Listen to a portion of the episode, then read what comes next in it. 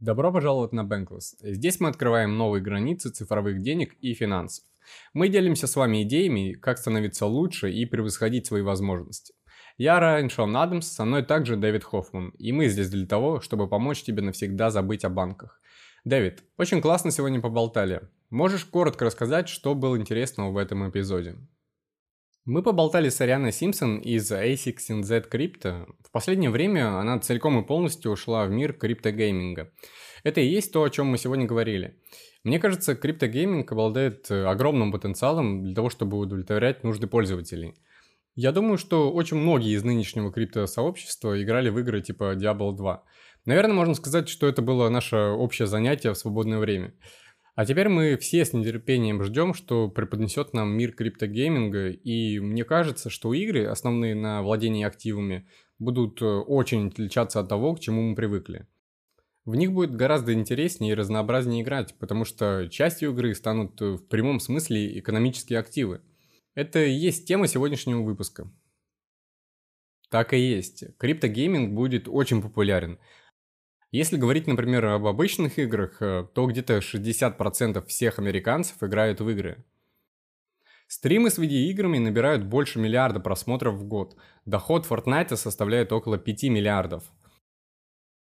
Эта индустрия продолжает расти и, возможно, достигнет дохода в 300 миллиардов. В этом году, например, случилось э, вот кое-что. Откуда ни возьмись, выстрелила игра как Axie Infinity. Сейчас в эту игру играют полтора миллиона людей, и она достигла общей рыночной капитализации в 18 миллиардов долларов. То есть это доказывает нам, что криптогейминг уже здесь. Именно поэтому нам очень хотелось обсудить с Арианой, почему это начало происходить в крипте и почему именно сейчас. Как на все это смотрят инвесторы? Мы поговорили о том, что значит владеть игрой, ну то есть предметами в играх, основанных на активах, и о том, насколько это важно. Мы также обсудили переход на систему «Играй, чтобы зарабатывать». Поговорили о гейминге как профессии и какое влияние оказывает гейминг на культуру. И в конце концов мы затронули, как все это будет связано с метавселенной, эфириумом и активами. В общем, у нашей гости очень интересные взгляды по всем этим вопросам. Короче, если ты пытаешься сейчас понять, что выстрелит в ближайшее время в криптогейминге, то этот эпизод как раз для тебя. Дорогие подписчики – мы очень рады представить вам нашу гостью. Ариана Симпсон является генеральным партнером в A16Z Андерсон Хоровиц, где она инвестирует в крипту и, в частности, важнейшая тема этого эпизода – в криптогейминг. До того, как стать частью Андерсон Хоровиц, Ариана основала Autonomous Partners – инвестиционный фонд, который специализируется на криптовалютах и цифровых активах. А еще она вошла в список самых влиятельных молодых лидеров по мнению журнала Fortune – Ариана, поздравляем и добро пожаловать на Bankless. Спасибо, что присоединилась к нам. Спасибо большое, очень рада быть с вами. Итак, ребята, это наш эпизод о криптогейминге. Ариана, мы знаем, что твоя специализация и твое внимание в последнее время сконцентрированы на криптогейминге. И что, кроме этого, у тебя есть огромный опыт и в других составляющих крипты.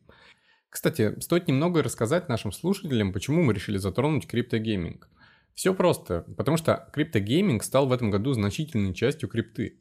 Акси достигла 18 миллиардов общей разводненной стоимости, целых 18 миллиардов. Удалось также достичь ежегодного дохода в 3 миллиарда. То есть люди уже начинают зарабатывать себе на жизнь, играя в игры. Они зарабатывают себе на хлеб, просто играя в Акси. В своем пике Акси получила 15 миллионов дохода каждый день. У этой игры полтора миллиона ежедневно активных пользователей – уже только по этим показателям можно сказать, что Акси просто вышибла с ног дверь в эту индустрию, и теперь все понимают, какие возможности нам открылись. У нас есть сообщество и DAO типа YGG, которые создают целые экономические системы с учетом рабочих мест. У нас есть лут, который вот-вот запустится. Мы видели, как появляется второй уровень, и, ребята, вот все это дало нам четко понять, что пора записывать подкаст Bankless о криптогейминге. Ариана, давай начнем нашу беседу с такого вопроса. Почему тебе так нравится криптогейминг?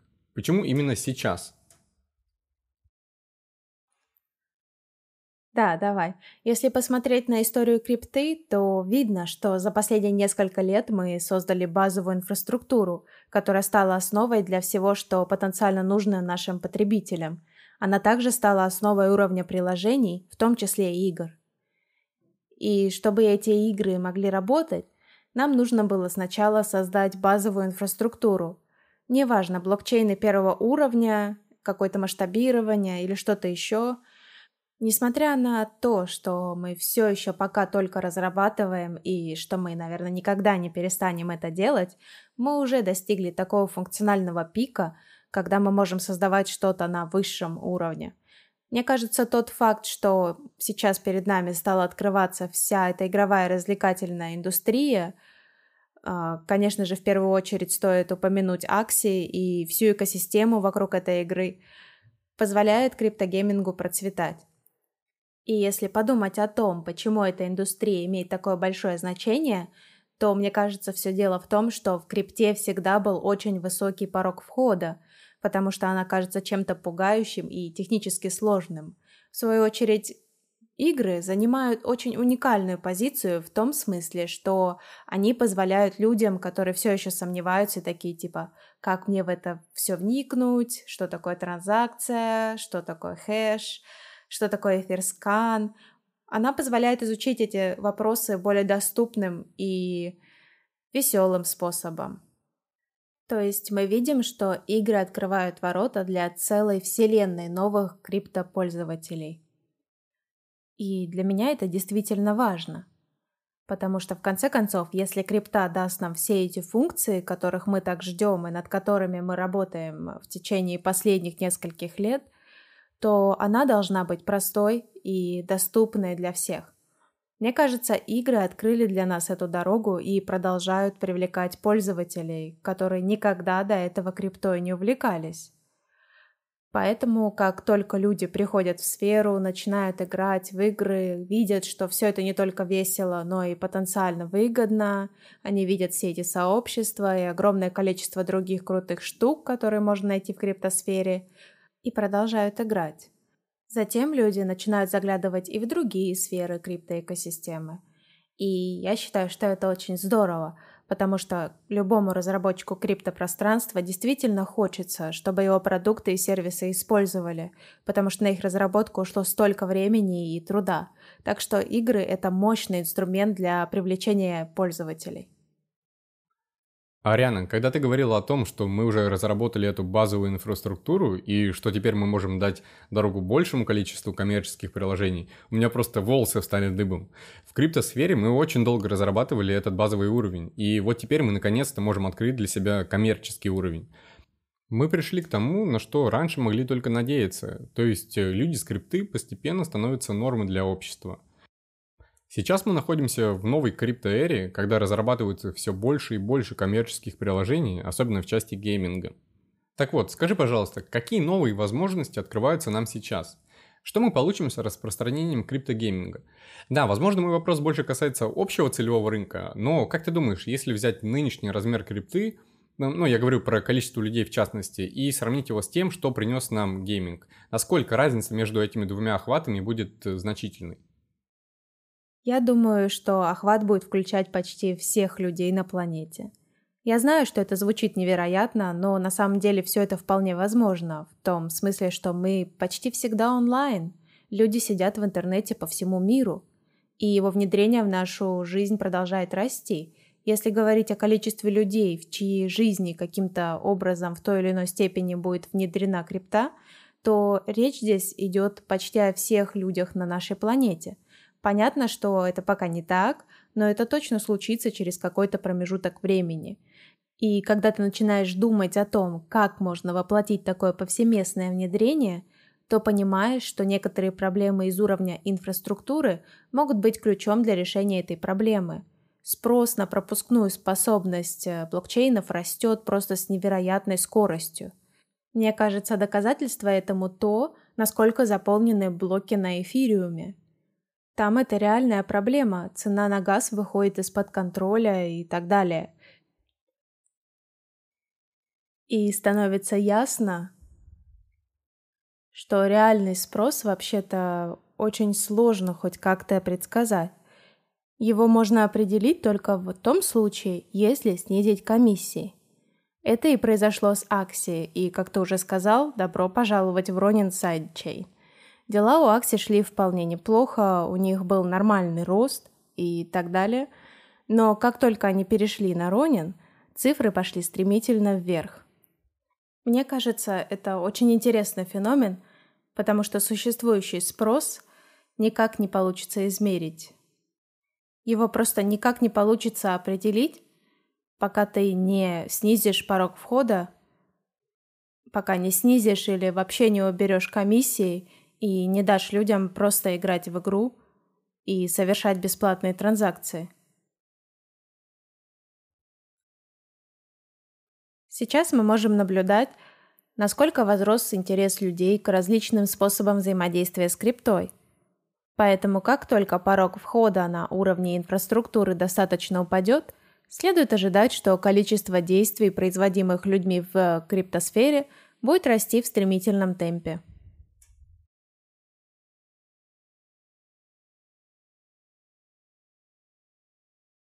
Да, мне кажется, это очень важный вопрос.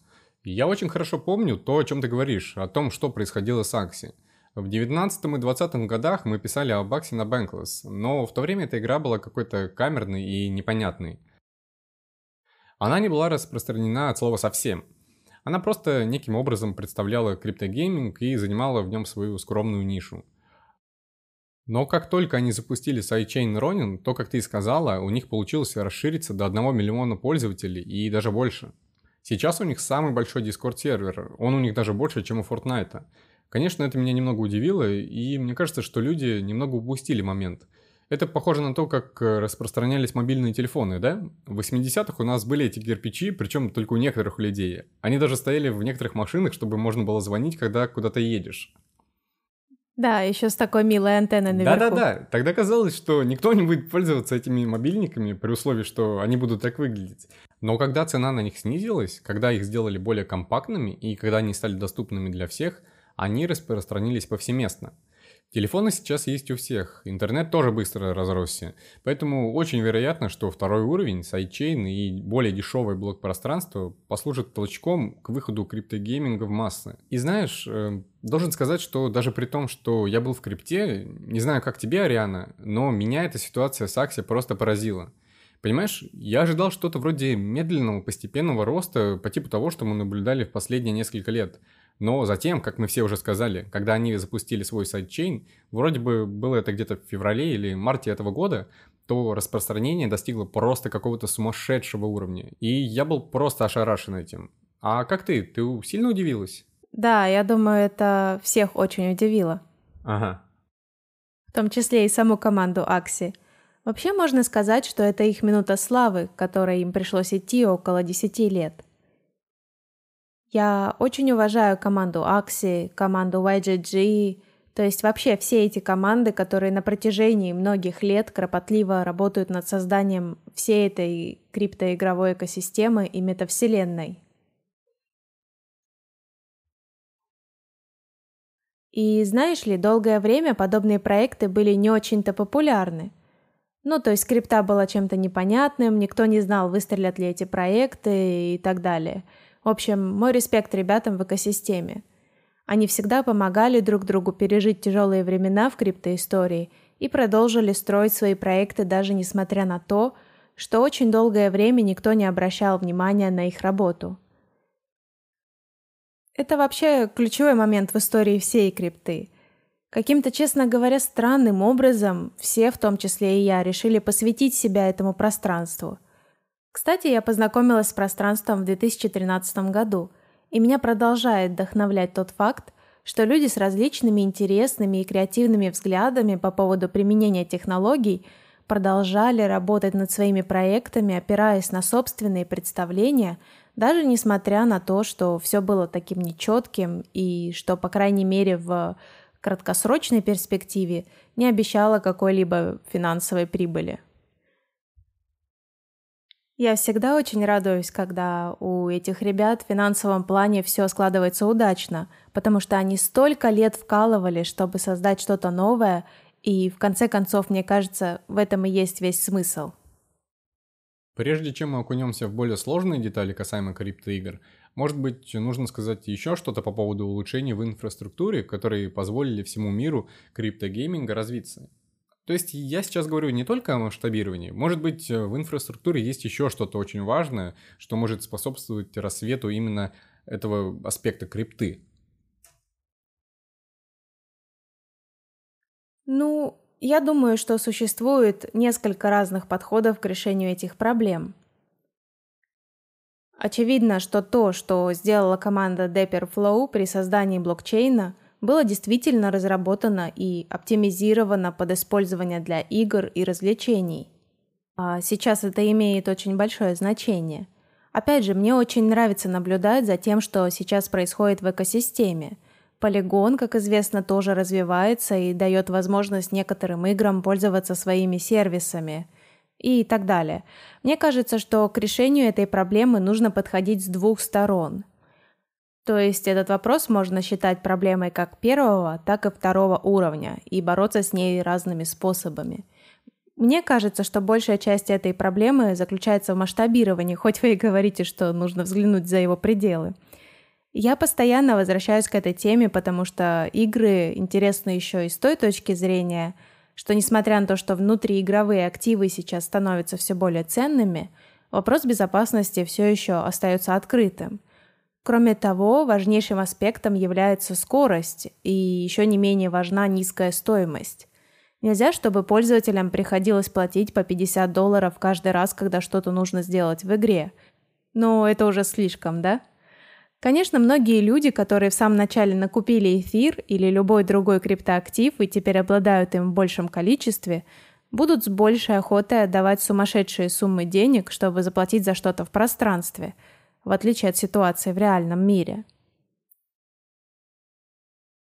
Например, когда я хотела сделать монету из своего бейджа гильдии YGG, мне пришлось заплатить примерно 100 долларов – на первый взгляд это кажется чем-то сумасшедшим. И я, конечно же, не очень хотела бы отдавать такие суммы денег в качестве комиссии прямо за все в пространстве. Но в конце концов я такая типа, окей, это нужно для развития экосистемы, и просто смирилась. Но если мы хотим, чтобы технологии были доступными для всех, то такого допускать нельзя. Я уверена, что мы движемся в правильном направлении, и сейчас это уже просто вопрос времени – нам впервые пришлось столкнуться с такими серьезными проблемами, и вполне очевидно, что на их решение нам нужно время. Ну да, но теперь у нас есть хоть какой-то пример успеха крипты, то есть Акси. Невозможно отрицать э, рост этой игры, и теперь, как мне кажется, людям уже труднее говорить, как они раньше говорили во время бычьего рынка, что криптогейминг полная фигня, и что эта сфера никогда не будет популярной, и что она не основывается ни на какой бизнес-модели – Сейчас уже ни одно из этих мнений не имеет значения. Теперь, мне кажется, нам стоит поговорить о том, почему именно криптогейминг. Какие суперсилы есть у этой сферы? Мне кажется, что большая часть из наших слушателей 100% частенько заигрывалась в игры, так же, как и мы с Дэвидом. Поэтому мы все знаем, что в играх ты не можешь владеть своими собственными предметами. У тебя нет никакого суверенитета. Лицензии и доступ к ним находятся исключительно в руках разработчика игры, поэтому именно он владеет всеми предметами в игре. Ты не можешь их кому-то одолжить, использовать их как залог, э, ты не можешь взять их на прокат. То есть ты не можешь с ними ничего делать. Ты не можешь их продавать или торговать ими, выходя за установленные рамки внутриигровой экономики. Давай поговорим о том, какие приложения позволяют криптогеймингу захватывать рынок. Может затронем одно какое-то самое важное приложение, ну не знаю, может быть ты еще что-то упомянешь. Это ведь очень круто, то, что у нас есть возможность играть в основанные на активах игры, в которых игроки владеют своими собственными предметами. Как ты думаешь, э, что это значит для игроков владеть своими собственными предметами в играх, основанных на активах? Насколько, по твоему мнению, Ариана, это важно? Мне кажется, это имеет критическое значение – Конечно же, это относится не только к играм, но и, если взглянуть немного шире, то ко всей крипте в целом.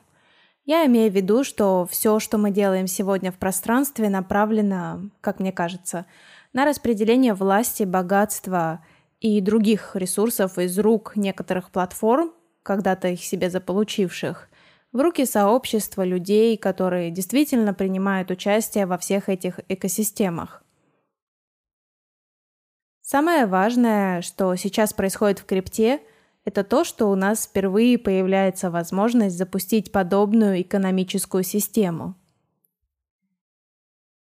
Раньше не было такого определенного способа заинтересовать людей, поэтому мы упускали этот серьезный аспект и не понимали, как это все должно работать. Мне кажется, здесь особенно интересно то, что в играх, как ты уже сказал, финансовая прибыль сконцентрирована не в руках самих пользователей. То есть ты тратишь огромное количество своего времени, создавая, ну там, своего персонажа, зарабатывая некоторые активы или выполняя еще какие-то действия, но при этом у тебя на них нет никаких прав. Ты просто поразвлекался и все. Сейчас же все происходит по-другому. У тебя есть возможность не только развлечься, но и принять участие в распределении прибыли внутри сообщества. Я думаю, что это очень важно, потому что вот так вот вдруг играть в игры стало не только весело, но и прибыльно. Это стало работой. Еще очень интересно, что то, над чем работает YGG в контексте Axie и других игр, дает возможность людям работать в метавселенной. То есть это дает нам более широкие, интересные и более выгодные с финансовой точки зрения трудовые перспективы. Такое стало возможным благодаря внедрению в эту сферу крипты – потому что до этого внедрения подобное считалось невозможным. Если посмотреть на некоторые игры, которые сейчас становятся популярными, особенно бросается в глаза то, что они не стараются удерживать своих игроков. То есть ты можешь свободно выводить свои деньги, чего раньше не было. И мне кажется, раньше считали, что если позволить людям выводить деньги, то они тогда просто будут их забирать, то есть больше не будут играть. Они считали, что в таком случае игра потеряет всю ценность. Но на самом деле сейчас мы можем наблюдать, что, несмотря на некоторую утечку ценности, появляется некая преданность игроков. Люди сами хотят участвовать, а не просто каким-либо образом насильно удерживаются в экосистеме. Такой подход э, на самом деле более продуктивен. Даже несмотря на то, что их вложения могут быть намного меньше, их общее число стремительно растет, позволяя им и дальше финансово преуспевать.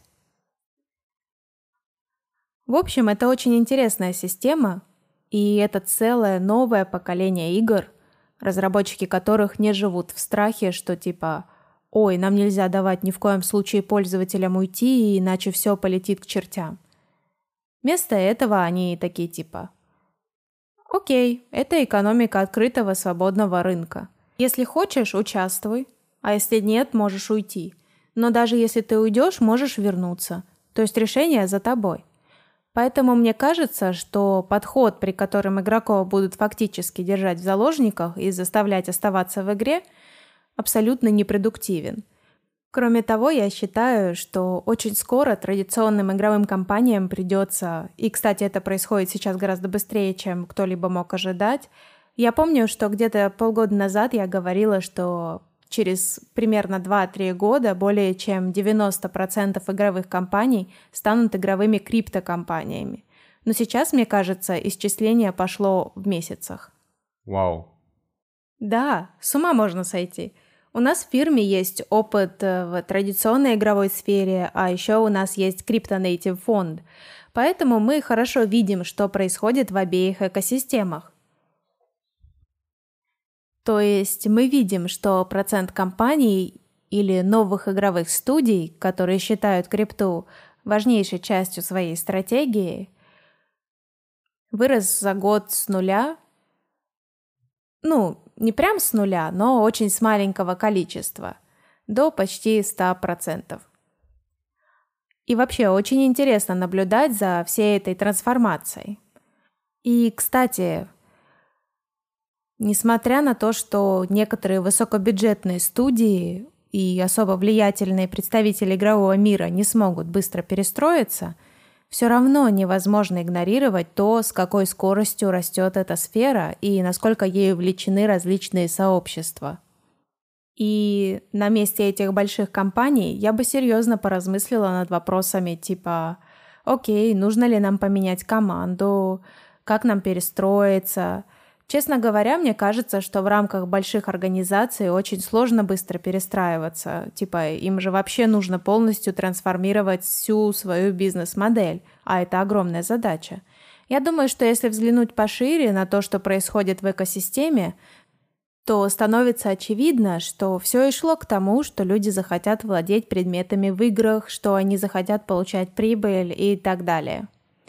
Конечно, еще не все сбылось, но эта идея все больше распространяется в криптосфере, и это очень здорово. Я хочу быстренько немного прокомментировать то, что ты сказала. А мне кажется прикольным то, что ПО Андерсен Хоровиц постепенно захватывает весь мир, да? То есть получается, что крипта начинает целиком поглощать другие индустрии. Ты упомянула криптофонд, так, может быть, стоит э, отгрызть немного игрового фонда внутри A16Z или, по крайней мере, попробовать слить воедино эти две идеи. То же самое сейчас происходит с финтехом. Недавно мы говорили с Кейти Вуд из Ark Invest, и она сказала, что «Эй, сейчас все больше и больше точек соприкосновения между криптой и тем, что мы пытаемся делать финтех. Потому что крипта — это DeFi. И значит ли это, что финтех тоже станет чем-то вроде DeFi? То есть крипта начинает поглощать мир. Мы немного отклонились от темы, но ничего. О да, я думаю об этом каждый день. Как фирма мы постоянно пересматриваем то, какие действия нам следует предпринять, чтобы наилучшим образом угодить предпринимателям из нашего сообщества. Нам даже пришлось стать зарегистрированным инвестиционным консультантом, частично из-за того, чтобы более свободно инвестировать в криптоэкосистему. Нам даже пришлось предпринимать некоторые необычные действия или делать что-то впервые, просто для того, чтобы оставаться в теме и иметь возможность, как я уже сказала, наилучшим образом удовлетворять интересы нашего сообщества. В общем, как ты уже сказал, мы видим... А, в общем, помнишь, были интернет-фонды, да? Например, .com и так далее – Короче, мы сейчас запускаем интернет-фонд. Ну, их сейчас просто называют фондами, да? Да, так и есть. Точно. И с крипто, я думаю, все будет точно так же. То есть, в конце концов, крипта станет частью всего на планете. Это часть стека, это движущая сила осуществления каких-то затей, это некая особенная категория. И да, вполне возможно, что через некоторое время огромное количество вещей придется из-за этого реорганизовывать. В общем, это будет огромный успех для крипты. Это то, на что мы надеемся и над чем мы усердно работаем последние кто знает сколько лет. Потому что, в конце концов, что можно считать большим успехом, чем внедрение во все на планете? То есть я считаю, что это будет огромный успех.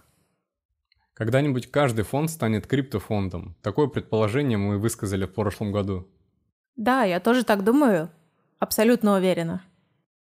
Можно сказать, что мы с Райаном обалдели, когда ты сказала, что временные рамки того, насколько быстро обычные игровые компании превратятся в криптогейминг компании, теперь исчисляются не в годах, а в месяцах. И если еще глубже, то эта трансформация становится еще очевиднее, потому что мир игровой индустрии очень сильно ориентируется на свое сообщество, на людей.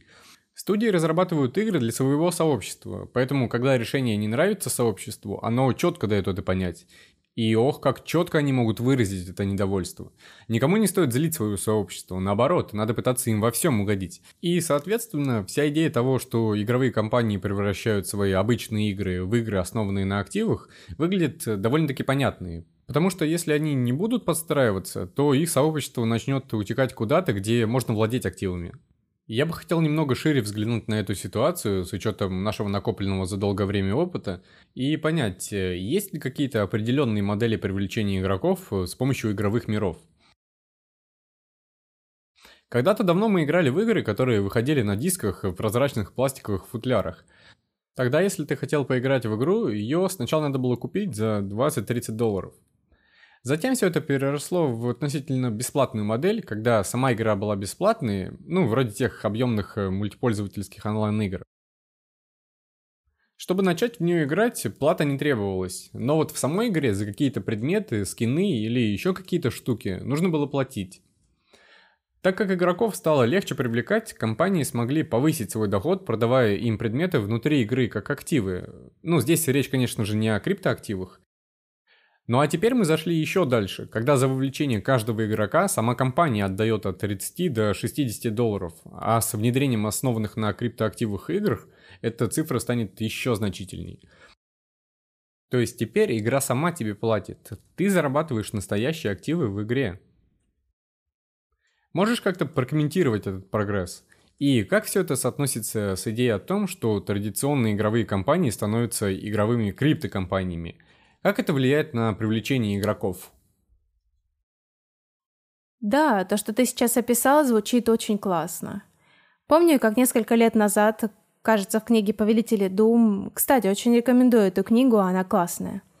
Я прочитала о том, а, что когда-то на расцвете технологий приходилось вручную печатать код из какого-нибудь журнала для того, чтобы что-то скачать.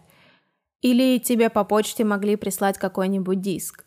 Причем ты должен был сначала отправить им чек. Да, вот так все раньше было сложно. Ты должен был отправить наличку или чек, и только потом тебе по почте присылали игру.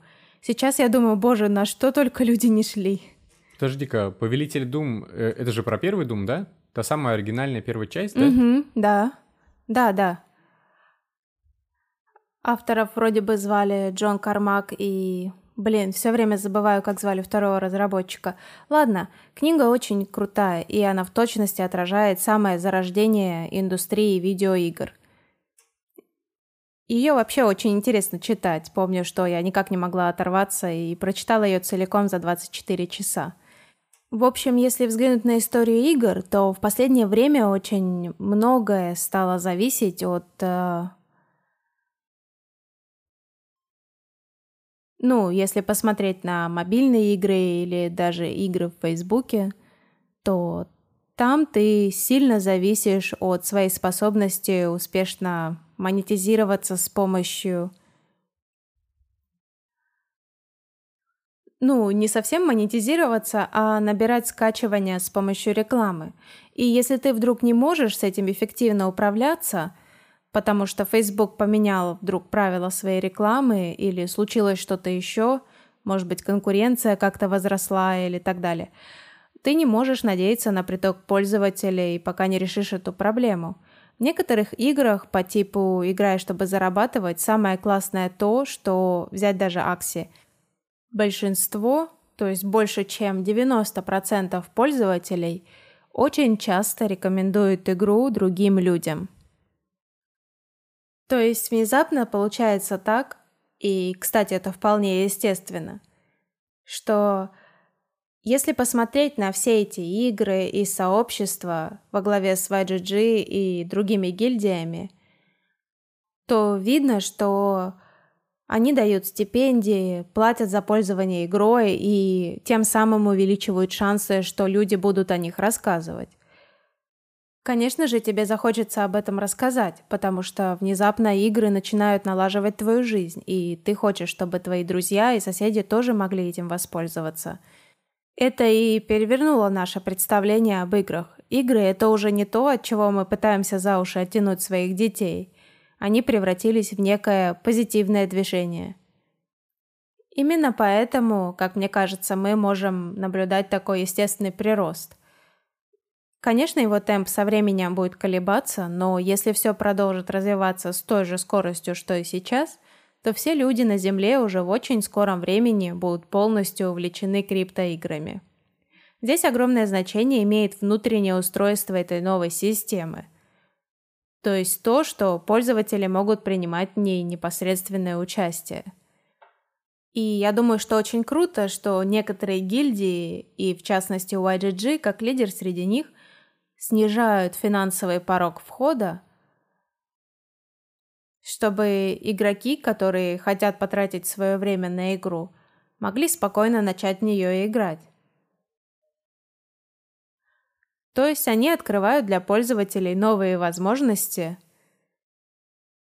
и тем самым оказывают ценную поддержку некоторым из игровых экономик, не говоря уже о самих пользователях.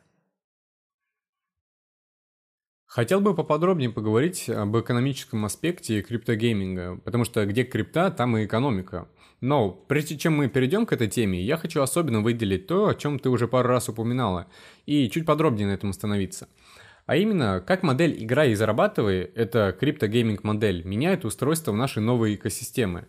Кто в конце концов владеет ценностью? Да, в общем, я думаю, что самый лучший способ понять э, криптоэкономику заключается в осознании того, насколько она в каком-то смысле близка к нашей традиционной экономике. В ней также есть различные виды участников, которые выполняют различные функции и которые привносят разные ресурсы в систему. В некоторых случаях, если, например, я участник, у которого не очень много денег, но очень много времени, то я буду очень заинтересована в том, чтобы играть в игры, получать токены и продавать их кому-нибудь на открытом рынке. Я могу продать их, э, ну, если, например, взять акции, то я могу продать их какому-нибудь заводчику. Если я заработала SLP токены, то я опять же могу продать их заводчику – а он затем, в свою очередь, использует их, чтобы получить доход, разводя своих акси. Или я могу быть участником, который просто хочет заплатить за вход и начать играть. Просто потому что у меня много денег там и так далее. То есть разные люди хотят платить по-разному. Деньгами, временем или еще чем-то. В этом и есть сходство крипто и обычной экономик – если у меня есть много денег и мало времени, то я просто найму кого-нибудь, чтобы все делали за меня. И я думаю, что это вполне нормально и разумно. Здесь нет никаких отличий, например, от площадки Mechanical Turk или других подобных ресурсов, где ты нанимаешь людей, чтобы они делали за тебя какую-то работу.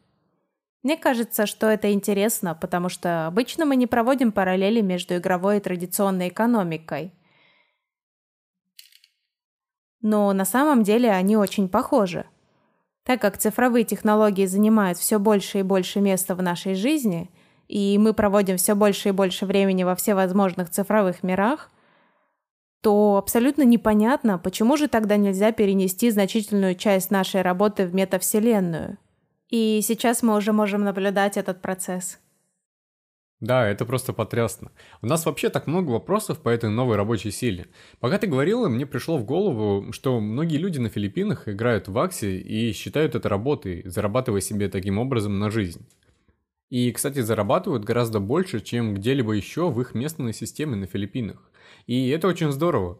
В крипте мы всегда говорили о том, что мы пытаемся дать нуждающимся доступ к разным услугам – но кто же знал, что все пойдет к тому, что можно будет работать внутри этой метавселенной, этих игровых экономических систем? Мне кажется, что предельно важно понимать то мировоззрение, которым ты, Ариана, сейчас с нами поделилась.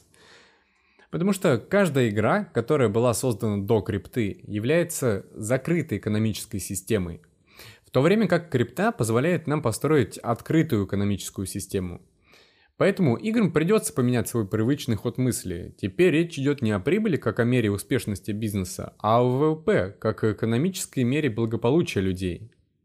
А открытые экономические системы могут дать нам невероятно высокие показатели ВВП. Но я также хочу поднять вопрос по поводу возможной критики, которую некоторые люди могут высказать по отношению к этой экономической модели. Не идет ли тут речь случаем о схеме Понца? Это что, игры со встроенной финансовой пирамидой? Типа, о чем вы вообще здесь говорите? Когда именно создается настоящая ценность? Мы создаем игру, а затем игроки сами вносят в нее ценность, и стоимость активов растет.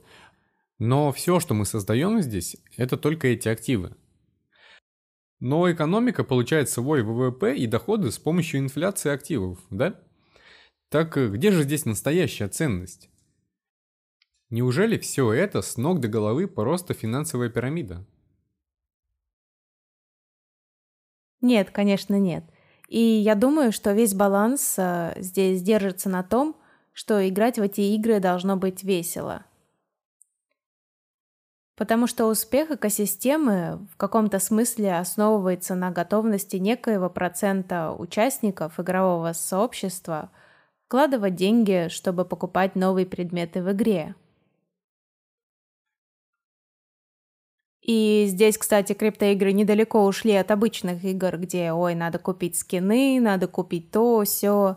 Fortnite существует сейчас только потому, что люди тратят там деньги, иначе он бы уже давно загнулся. Поэтому это никакая не схема Понци. Здесь все дело в том, что игру нужно сделать таким образом, чтобы через некоторое время в нее все так же было интересно и весело играть чтобы люди хотели в нее инвестировать. А сделать это можно следующим образом. Просто продолжить создавать интересный и необычный игровой опыт.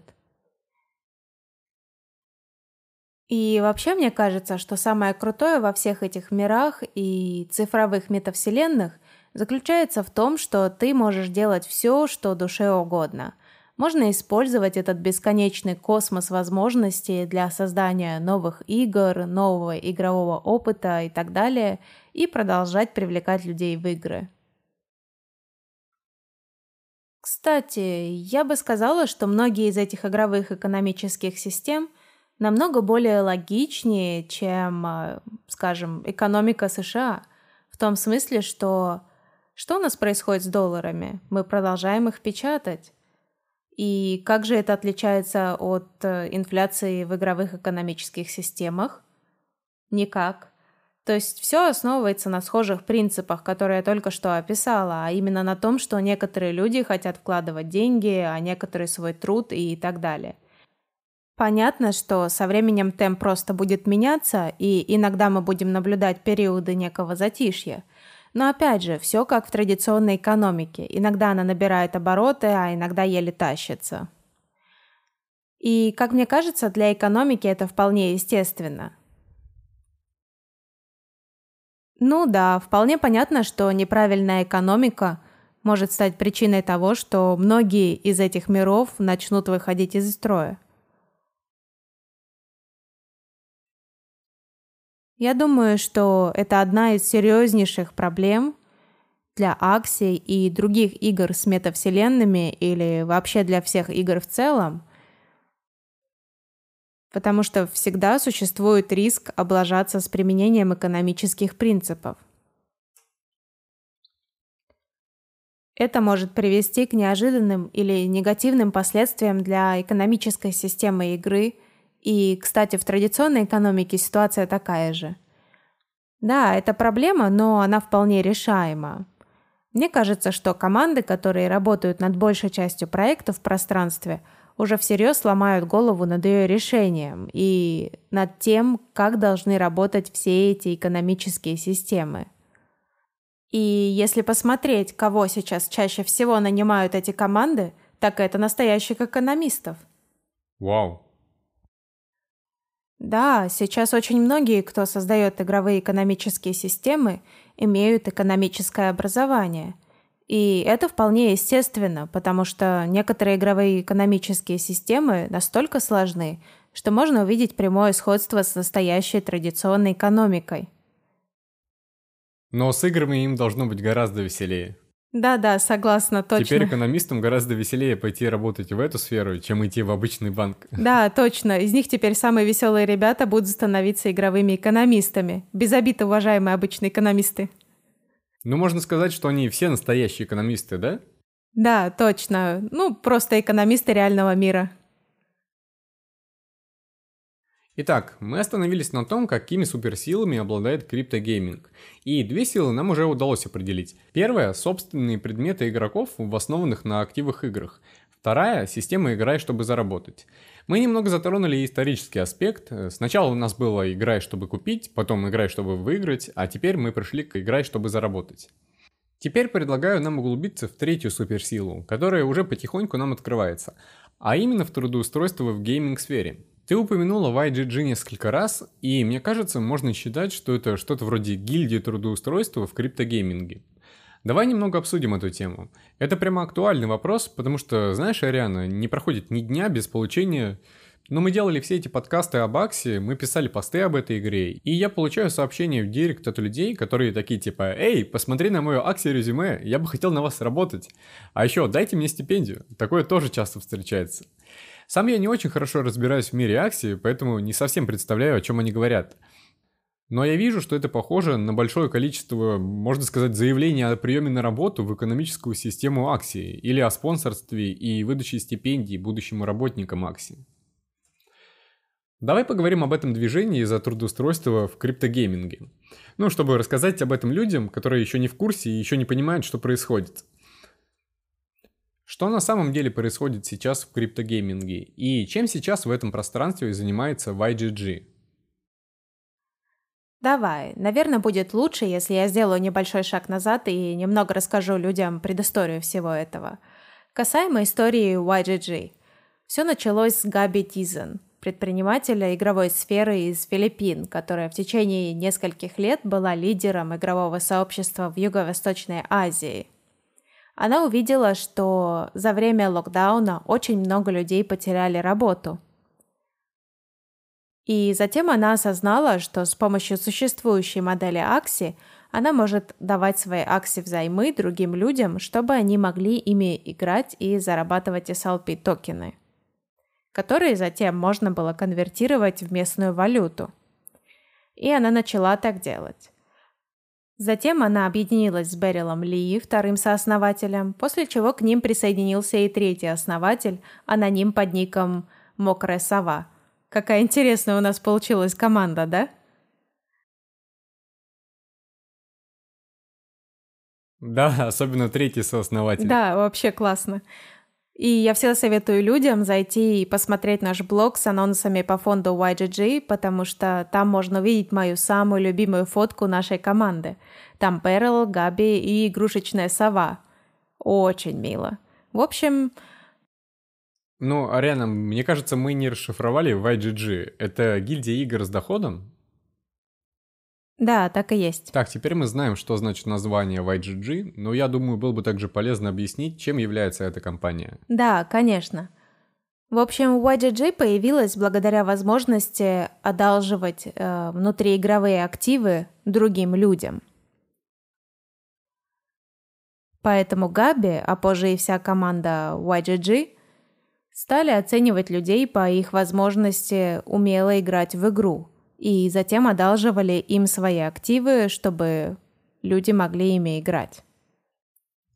Потому что, например, в случае с Акси, в которой все и началось, нужно иметь целую команду из, по крайней мере, трех Акси, чтобы начать играть в игру.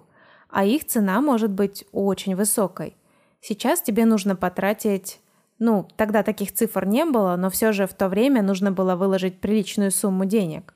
Сейчас надо потратить точно больше тысячи долларов, чтобы собрать команду для начала игры. В общем, внедряя эту идею, то есть одалживая людям игровые активы, основатели дали возможность играть тем людям, которые сами вряд ли смогли бы попасть в игру. То есть они получили небольшую часть заработка этих игроков, а остальное доставалось самим игрокам. И самое классное то, что эта затея была настолько успешной, что сейчас много людей, которые когда-то были простыми игроками, теперь сами одалживают свои активы другим людям, активы, которые они когда-то смогли сами заработать.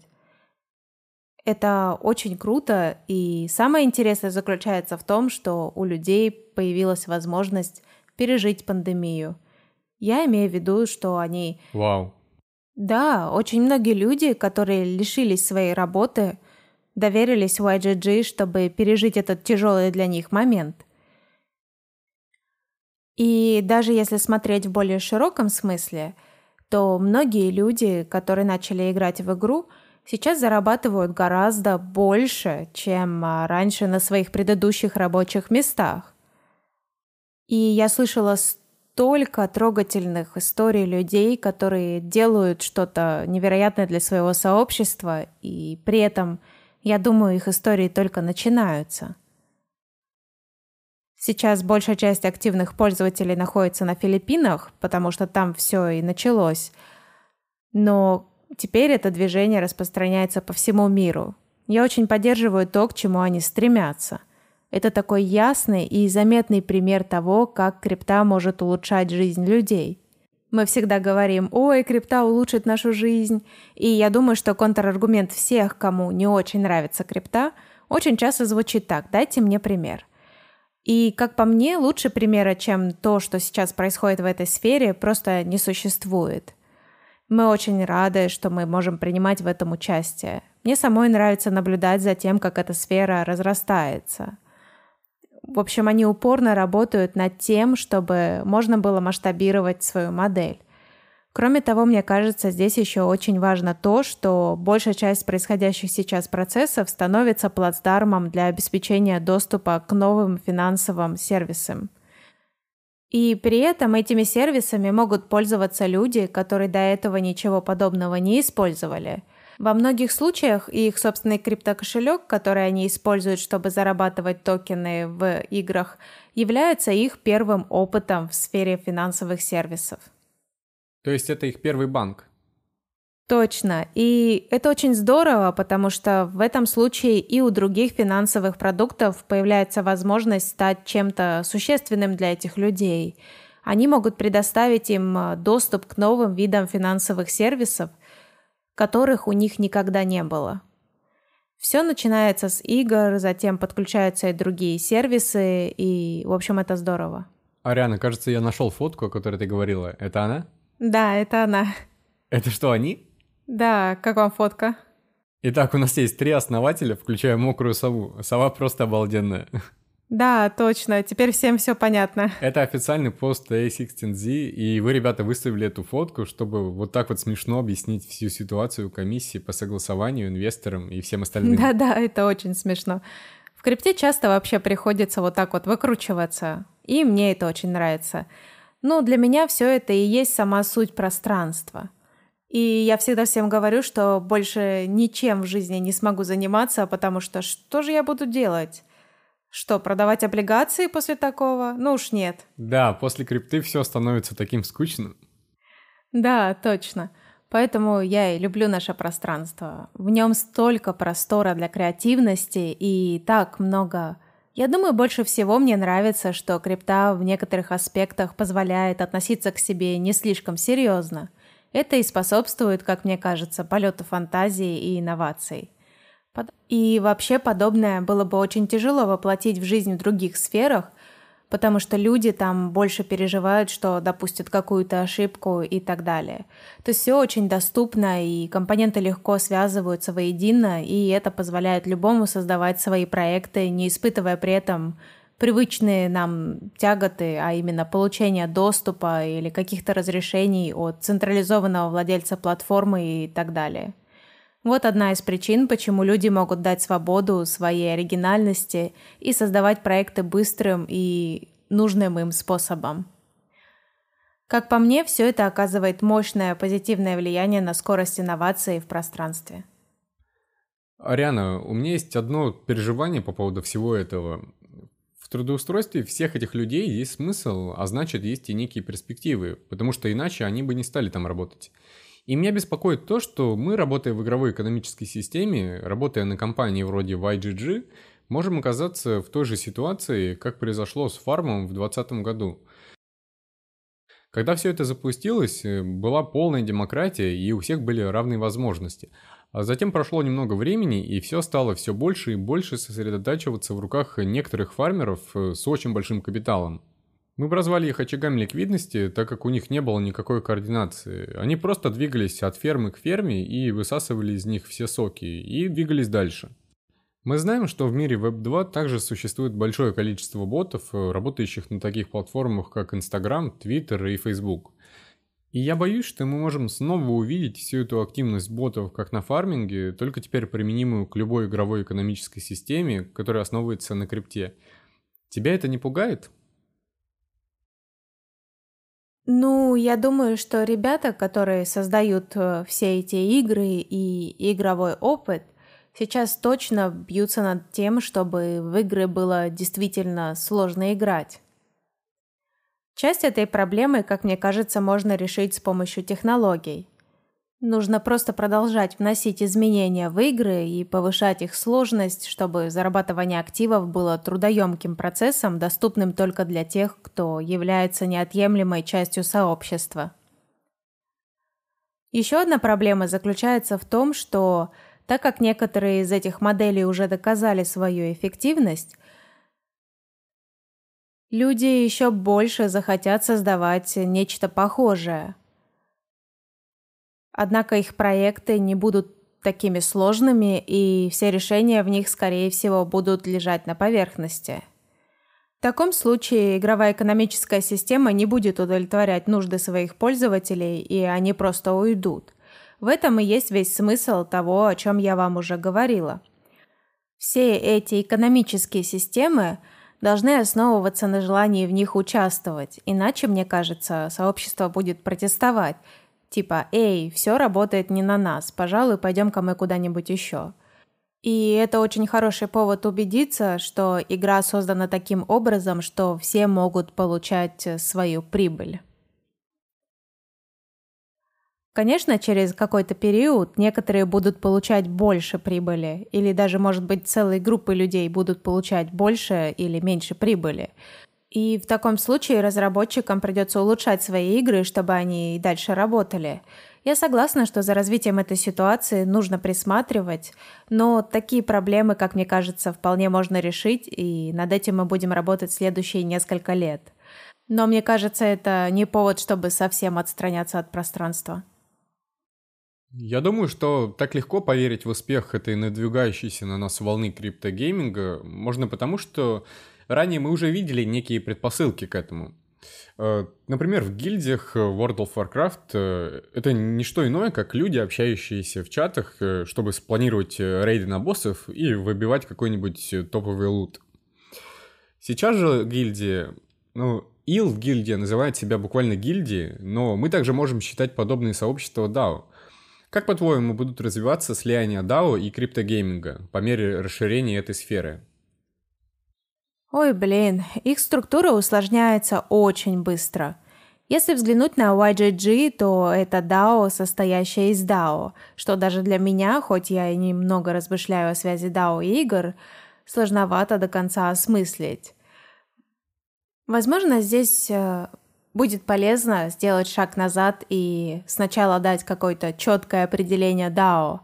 Мне кажется, что DAO это настоящая организационная форма, похожая на ООО или Си-корпорации, с которыми люди уже более-менее знакомы. У всех этих организационных форм есть свои финансовые составляющие, типа кошелька или чего-то подобного. А еще есть и сообщество, которое собирается вокруг этой системы, чтобы вместе принимать решения о том, что они собираются делать, купить ли им NFT и в каком направлении начать действовать.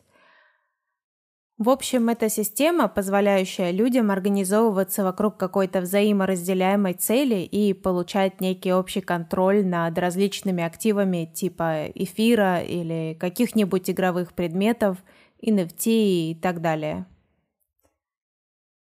И мне кажется абсолютно понятным то, что, как ты уже сказал, такая организационная форма, как DAO, очень хорошо подходит людям, играющим в игры – Потому что часто, особенно когда цена на какие-то внутриигровые предметы запредельно высокая, ну, например, если ты хочешь получить редкий мистик Акси, но тебе не так уж важно быть его единственным хозяином, то ты можешь скинуться своими активами с другими игроками и купить его.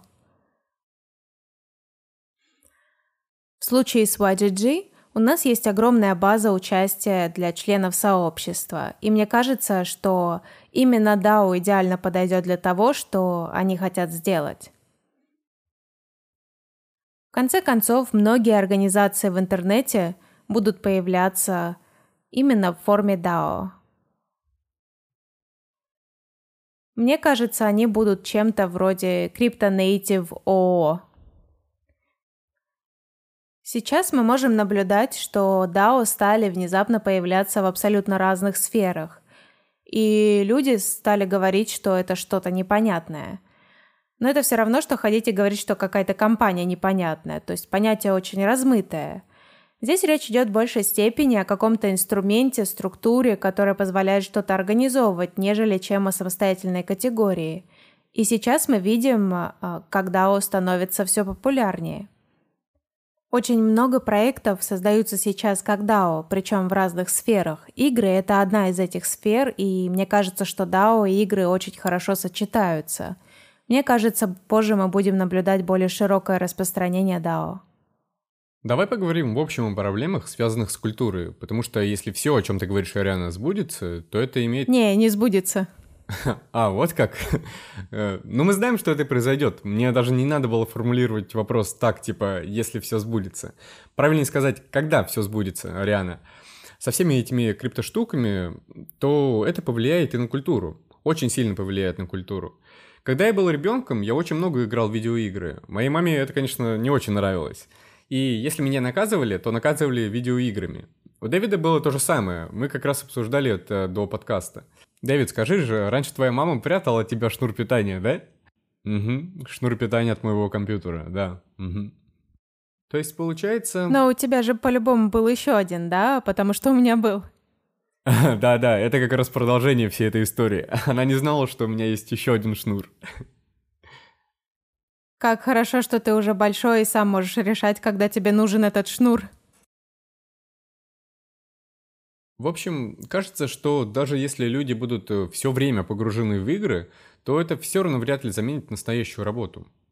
Даже самые достойные видеоигры не считаются работой, и есть предубеждение, что видеоигры – это пустая трата времени. Но в последнее время, и меня это очень удивило, в Китае вообще банят игры. Они начали делать это еще в 2019 году, и сейчас они только ужесточают эти рамки. Сейчас в Китае всем, кому нет 18, запрещено играть в онлайн-игры – то есть, если ты гражданин Китая, то ты можешь играть только в выходные, причем в среднем лимит составляет только 3 часа.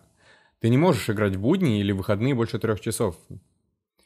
Для меня здесь интересно то, что я столько всего узнал о крипте, ну, как мне кажется, просто потому что играл в компьютерные игры в детстве. Даже несмотря на то, что это был простой Марио, собирающий монетки, все равно – а что такое крипта? Это собирание монеток? Или еще я играл во что-то типа Диабло, где были миссии, разные персонажи, какие-то цивилизации и так далее.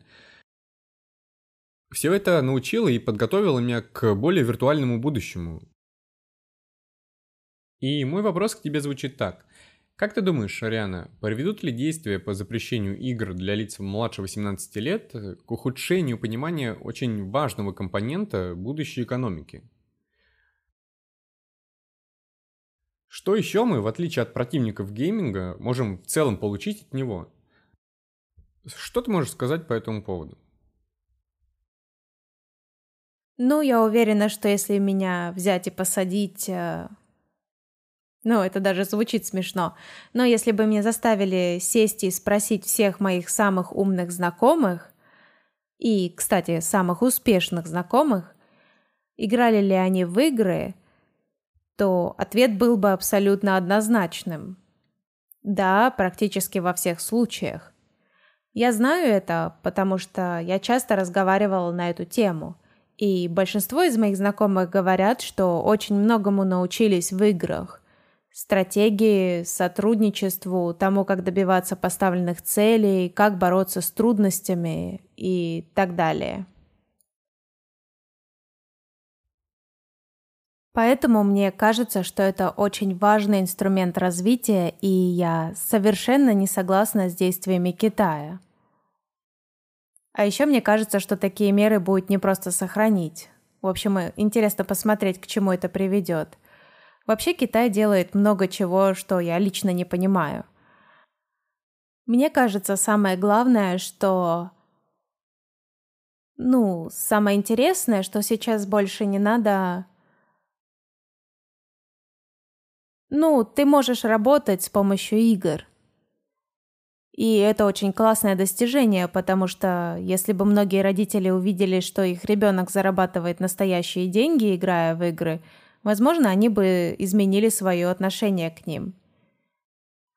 Я думаю, что вполне возможно, что со временем количество людей, профессионально играющих в игры, очень сильно возрастет. Возможно, это будет где-то 20% от всей популяции или 20% от всей игровой популяции, а для остальных 80% это будет просто хобби и развлечение. Именно они будут тратить в игре больше денег, чем зарабатывать. Вот так, в конце концов, будет работать эта экономическая система. Мне кажется, что новая модель «играй, чтобы заработать» в клочья разрывает предубеждение о том, что игры – это пустая трата времени – ну, начнем с того, что я никогда не считала их пустой тратой времени. Конечно, на вкус и цвет, но с моей точки зрения очевидно, что играя в игры можно получить такие плюсы, как способность к обучаемости и развитию. И мне кажется, что прежде всего игры точно не стоит э, демонизировать.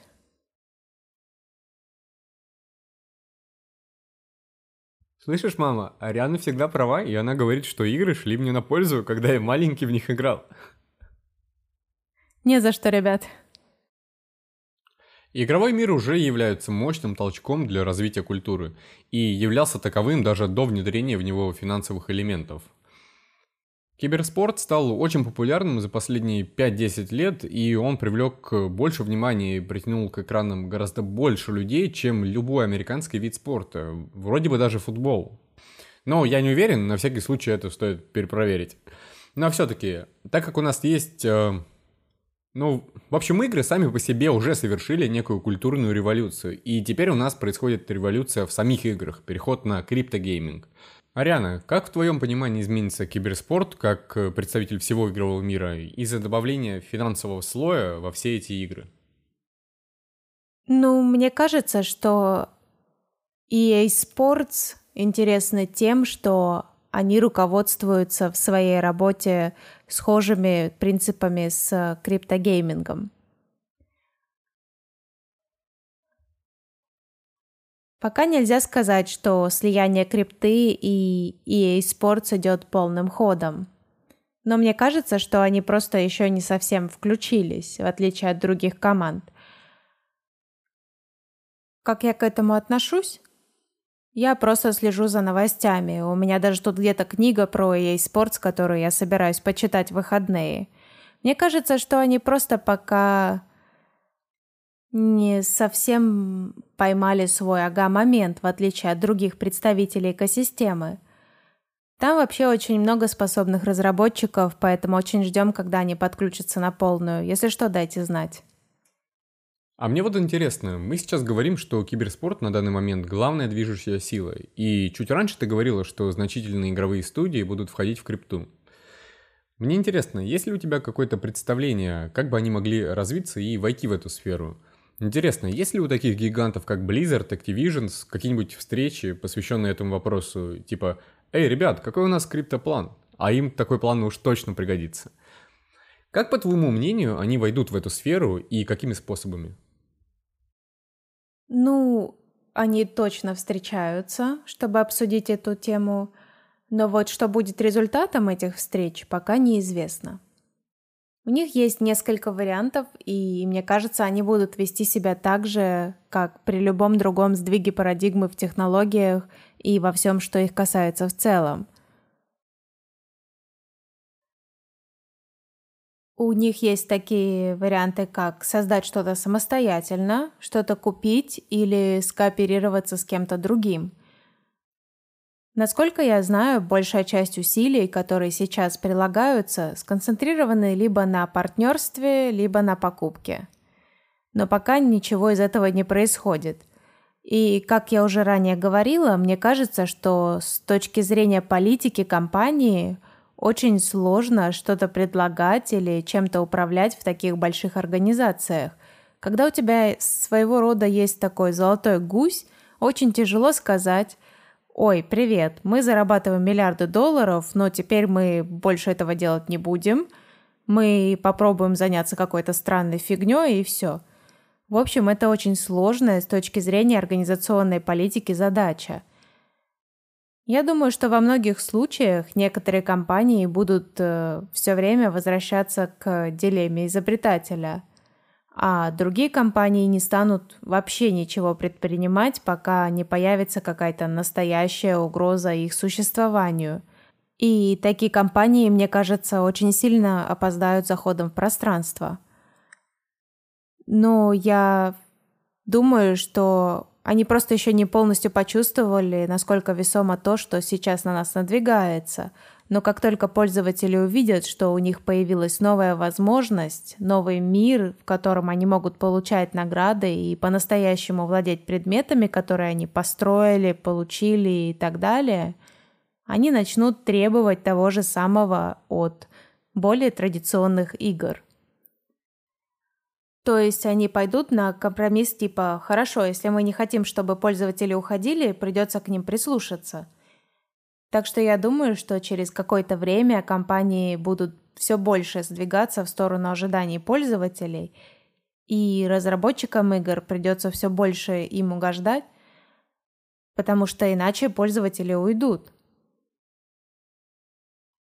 В общем, мы где-то в начале этого переходного периода, и я уверена, что он будет продолжаться. Здесь, наверное, нам стоит перейти к другой теме, но мы не так уж и далеко уйдем. Как то, о чем мы сейчас говорили, можно соотнести с тем, что все мы сейчас пытаемся осознать, с метавселенной. Как все это соотносится с метавселенной? Так, ну, я считаю, что по своей сути метавселенная является в некотором роде виртуальным миром. Поэтому можно сказать, что большинство криптоигр — это своего рода виртуальные миры. И почти все люди сейчас очень сильно интересуются, как же будет выглядеть метавселенная. А по мне самое крутое в метавселенной то, что она может быть не одна. То есть люди могут существовать во множестве виртуальных миров — которые подходят им по той или иной причине. При этом люди не будут обязаны выбирать какую-то одну и только в ней играть. То есть ты можешь быть частью множества вселенных, и это нормально. И это будет считаться круто. Мне кажется, что в ходе развития этих категорий мы увидим, что многие из них будут организованы различным образом – будут придерживаться различных целей, и в них будут собираться разные сообщества. А пользователи, то есть люди, будут уже перемещаться среди них, выбирая то, что им хочется в конкретный момент или что совпадает с их предпочтениями. Мне кажется, что это очень значительный концепт, потому что в реальном мире ты не можешь просто так переместиться в другую страну, потому что тебя ждет пограничный контроль и так далее – а здесь у нас появляется возможность создать намного более открытый набор цифровых миров на базе интернета и крипты. Мы, я думаю, движемся именно в этом направлении. В любом случае, мы уже проводим в онлайне очень много времени, и мне безумно интересно, к чему люди в конце концов придут. И так как мы все-таки инвесторы, наша задача заключается в поиске самых креативных предпринимателей по всему пространству – и при этом мы очень часто сталкиваемся с чем-то интересным, что во многих аспектах пересекается с играми. Например, у тебя может быть какая-то очень успешная игра, которая затем превращается в целый виртуальный мир. Или, кстати, в несколько виртуальных миров. Или кто-нибудь создаст бескрайное виртуальное поле, на котором можно будет с нуля создавать различные игры и которое позволит разработчикам создавать все, что им интересно – в общем, что-то типа песочницы. То есть существует огромное множество способов добиться этой цели. Я думаю, что вскоре начнут одновременно разрабатываться большое количество вселенных, чтобы у людей была возможность выбирать, что им больше всего подходит. Что ты думаешь по поводу странной ситуации, которую мы сейчас наблюдаем с лутом? То есть, когда ты выкидываешь актив, он продается и получает какую-то поддержку сообщества. Не на этом ли строится вся метавселенная? Типа на том, что я могу использовать в ней свой лут из Аксии или World of Warcraft и Diablo. Как ты думаешь, можно ли считать лут какой-то движущей силой или моделью? Или это больше некий прыжок в бездну, нечто немного переоцененное? Мне кажется, это очень интересный эксперимент в том смысле, что он еще больше увеличивает роль сообщества, которое, как я считаю, всегда являлось значительной частью криптопространства – То есть людям фактически предоставляют место, ну или, скажем, бесплатную лицензию, чтобы они могли создавать свой собственный игровой опыт на основе каких-либо разработок. И это очень интересный аспект, потому что он означает, что люди из сообщества теперь не просто зрители и пассивные участники. Теперь они в буквальном смысле должны создавать все сами. И просто потрясно наблюдать, насколько люди стали более креативными и насколько повысилась их активность с момента, когда пару недель назад дропнули лут. Я думаю, вряд ли лут будет играть какую-то значительную роль лет так через пять, но это первый эксперимент такого рода, и я не перестаю удивляться, насколько люди могут быть креативными и насколько они готовы к этим переменам. Давай поговорим о том, как это соотносится с криптоэкономикой в более широком смысле этого слова, Ариана. Мы уже говорили об этих предметах, об NFT, и многие из них считаются частью системы личного имущественного права. Ну, чего-то типа эфириума. Я думаю, сегодня мы здесь частично по той причине, что ты написала в своем твиттере, можем ли мы уже принять, что эфир — это деньги. И затем Бенклс шуточно ответил тебе, понимаешь, так как ты пишешь такое в твиттере, ты уже заведомо приглашена на подкаст Бенклс. На самом деле, Ариана, мы очень ждали тебя, когда ты к нам придешь, чтобы обсудить эту тему. Мы являемся сторонниками идеи, что эфир монетизируется с помощью NFT и с помощью метавселенной. Он становится важной экономической системой. Как ты считаешь, какова будет роль криптосистем типа эфириума в метавселенной? И при этом, каким будет влияние на все эти, так сказать, э, эфириумные активы? Ну, говоря о своем твите, я бы сказала, что его не стоит воспринимать очень серьезно. Если взглянуть с исторической точки зрения и вернуться к самому началу крипты, когда сообщество было в основном сосредоточено на биткоине, очень многие сторонники биткоина, кстати, надо сказать, что я за биткоин, все еще держу у себя первые купленные монеты и так далее. Ну, короче, я тут абсолютно не пытаюсь до кого-то докопаться – Просто хочу сказать, что очень часто самые первые мысли бывают неправильными. Я имею в виду, что я уже не помню, сколько у меня было разговоров с людьми, которые такие типа «так». Биткоин может предложить некий капитал, поэтому он продолжит расти в цене. И затем станет краеугольным камнем всей экосистемы. Эфириум не может предложить такой капитал, и поэтому он ничего не будет стоить. Но если посмотреть на то, что произошло на самом деле, то станет понятно, что это заблуждение. И я уверена, что если кто-то из биткоин-максималистов нас сейчас слушает, они бы со мной поспорили и сказали, что все только начинается, и ты можешь быть не права через лет 10. Но я думаю, что большинство из нас все-таки согласится, что богатство разработчиков и проектов, а также креативность и инновации на базе платформы Ethereum просто ошеломляют. И поэтому я думаю, что именно это в итоге приведет к перехвату прироста стоимости. Мне кажется, что если у тебя есть что-то, с помощью чего ты можешь покупать все, что угодно и взаимодействовать с различными протоколами и сообществом эфириума, а это у нас эфир, то его можно смело считать деньгами. Ну или, если проще, это актив, которым ты можешь свободно торговать и покупать различные товары и сервисы в данной экосистеме. То есть эфир абсолютно точно соответствует этому описанию, по крайней мере, с моей точки зрения.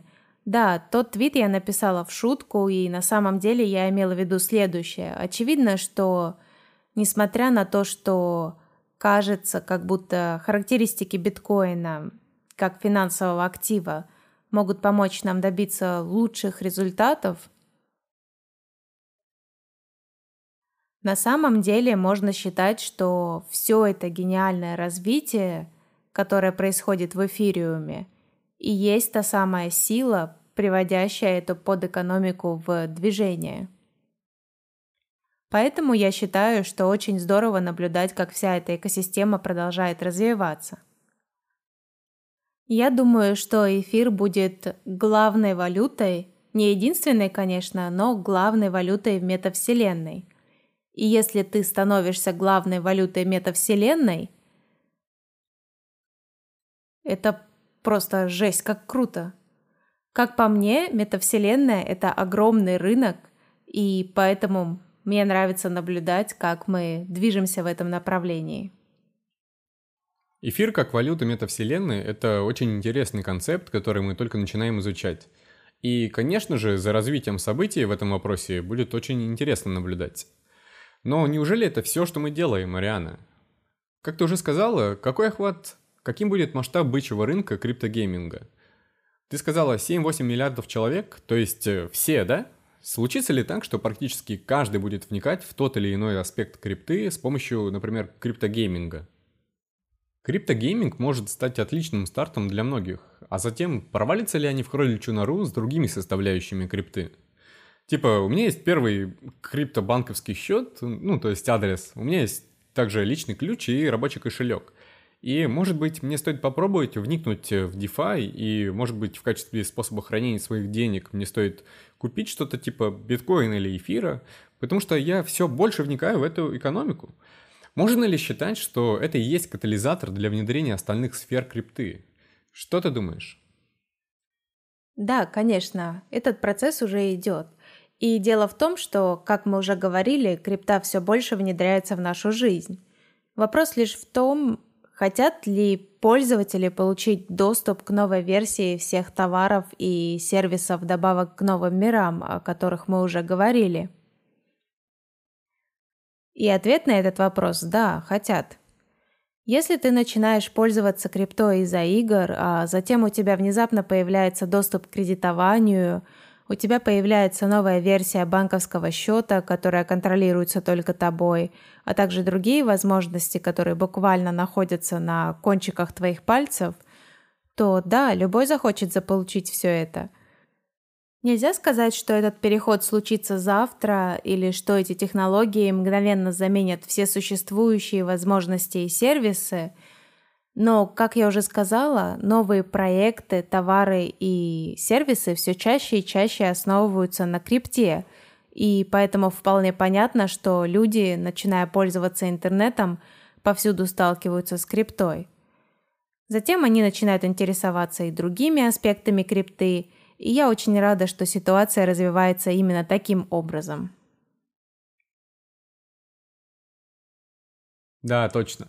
Ариана, было очень приятно путешествовать с тобой по криптогеймингу. Очень скоро мы отбросим первую часть этого слова и будем говорить просто гейминг, потому что крипта станет всем. Хочу завершить наш подкаст, задав тебе последний вопрос. Что нам сейчас стоит ждать в криптогейминге? У Акси был очень успешный год, они нас всех очень удивили. Как ты думаешь, что может стать следующим подобным успешным проектом в этом аспекте крипты? Ну, мы совсем немного коснулись метавселенной, но я думаю, что это следующий интересный рубеж.